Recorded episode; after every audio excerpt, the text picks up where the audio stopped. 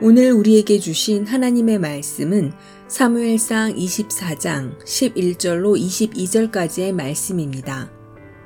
내 아버지여 보소서, 내 손에 있는 왕의 옷자락을 보소서. 내가 왕을 죽이지 아니하고 겉옷자락만 베었은즉 내 손에 악이나 죄과가 없는 줄을 오늘 아실지니이다. 왕은 내 생명을 찾아 해하려 하시나 나는 왕에게 범죄한 일이 없나이다. 여호와께서는 나와 왕 사이를 판단하사 여호와께서 나를 위하여 왕에게 보복하시려니와 내 손으로는 왕을 해하지 않겠나이다. 옛 속담에 말하기를 악은 악인에게서 난다 하였으니 내 손이 왕을 해하지 아니하리이다. 이스라엘 왕이 누구를 따라 나왔으며 누구의 뒤를 쫓나이까? 죽은 개나 벼룩을 쫓음이니이다. 그런즉 여호와께서 재판장이 되어 나와 왕 사이에 심판하사 나의 사정을 살펴 억울함을 풀어주시고 나를 왕의 손에서 건지시기를 원하나이다 하니라.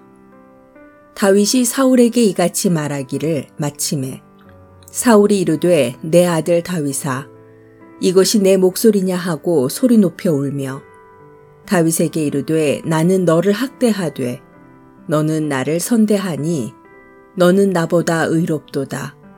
내가 나 선대한 것을 오늘 나타냈나니 여호와께서 나를 내 손에 넘기셨으나 내가 나를 죽이지 아니하였도다. 사람이 그의 원수를 만나면 그를 평안히 가게 하겠느냐. 내가 오늘 내게 행한 일로 말미암아 여호와께서 내게 선으로 갚으시기를 원하노라.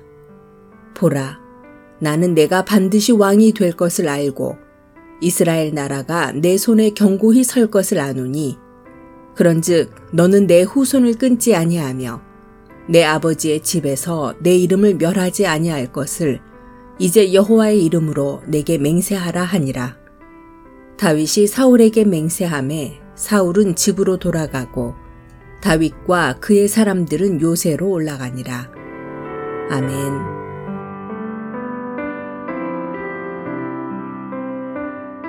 안녕하세요. 수요 묵상의 시간입니다. 유전무죄, 무전유죄라는 말이 있습니다.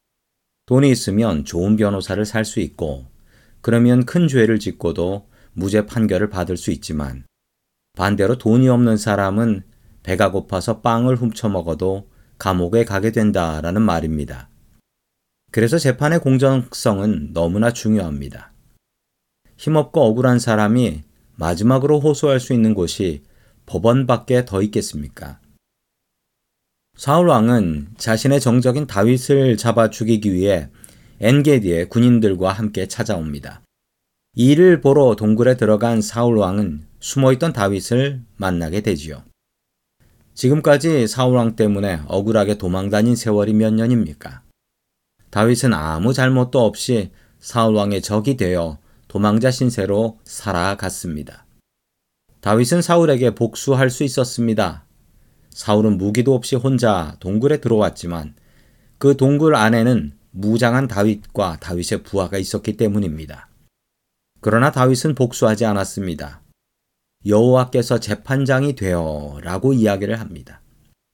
다윗은 억울했습니다. 이 억울함을 풀고 싶었습니다. 그러나 스스로 재판관이 되려고 하지는 않았습니다.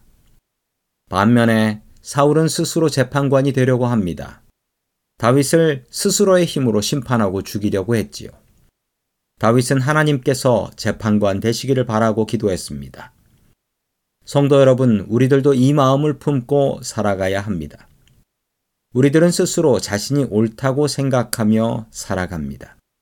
나를 괴롭게 하는 상대방을 죄인이라고 정죄하고 마음속에 법원에서 내가 재판장이 되어 재판합니다. 그리고 나 혼자 억울함에 괴로워합니다. 다윗은 이렇게 자기 자신을 파괴하지 않았습니다. 내 마음의 법원을 문 닫아버리고 하나님을 재판관으로 삼았습니다. 하나님께서 내 억울함을 풀어주실 것이다. 스스로 옳다고 자만하지 마십시오. 나만 억울하다고 분노하지 마십시오.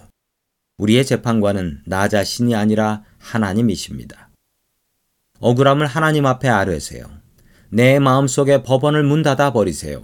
그리고 하나님을 나의 재판관으로 믿을 수 있기를 주의 이름으로 축원합니다.